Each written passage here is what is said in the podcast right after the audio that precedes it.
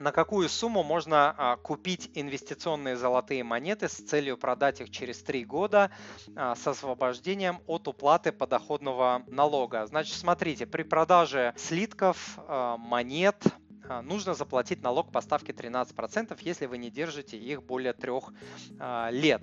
А, если держите более, вы освобождаетесь от налога. Количество и стоимость монет роли не играет. Даже на одну монету эта льгота распространяется. Вот, если вы не попадаете на эту льготу, допустим, вы купили там а, одну, 5, 10, 20 монет, и случилась в вашей жизни какая-то нехорошая ситуация, вам нужно эти монеты продать.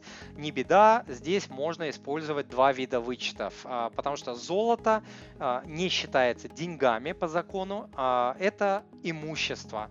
А по имуществу существует два вида вычета. Вы можете зачесть 250 тысяч рублей в год – а, против продажи, да, продали там на 300 тысяч, вот 250 зачли, с 50 только будете платить налог.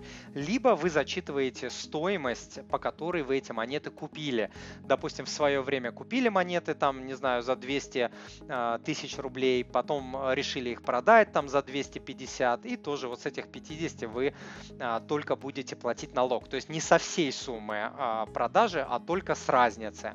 Дорогой друг, если то, что вы услышали, было для вас полезным, то, пожалуйста, подпишитесь на мой канал, оставьте отзыв на iTunes или в Google подкастах, или просто пришлите мне электронное письмо с вашим отзывом. Я читаю все отзывы лично.